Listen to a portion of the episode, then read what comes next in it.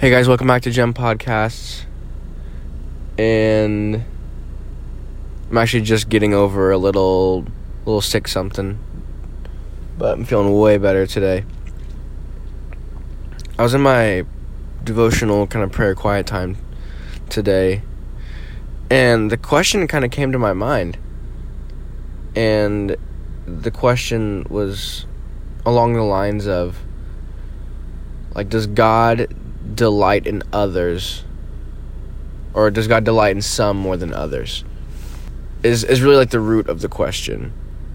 And that was hard for me to to like think and grasp um because you know something that could very easily like get to someone's head or something that could easily get to my head um i as as i'm going through this i'm thinking there's nothing i can do to make god love me anymore any less but love is a choice.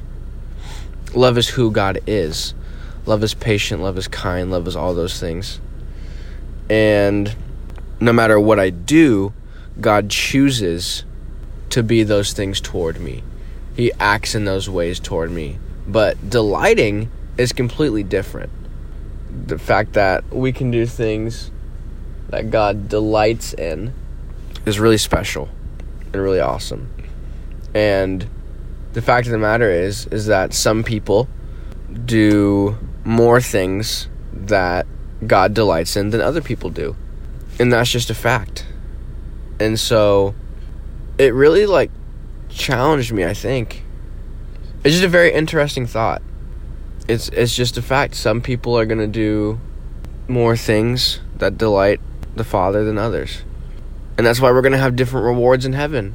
And the things that's why we need to know and learn the things that God delights in, and being faithful, and loving, the way He would have us to love and to serve, and to listen to the promptings of the Holy Spirit, and to to do the things we need to do to be faithful to His Word and to be in His Word and to to do all these things. And so that was just I think kind of an eye opener um to hear that that yeah, everybody's different and I think also part of it was not judging if someone is doing more than someone else or someone's doing less than someone else because we're all in our different spots. And it's so easy to see where someone is now and compare it to yourself or to someone else, but not see where they've come from and to see how much progress they've made. And in the same way we judge others, we will also be judged. And to keep that in mind as we sometimes critique others and their relationship with God.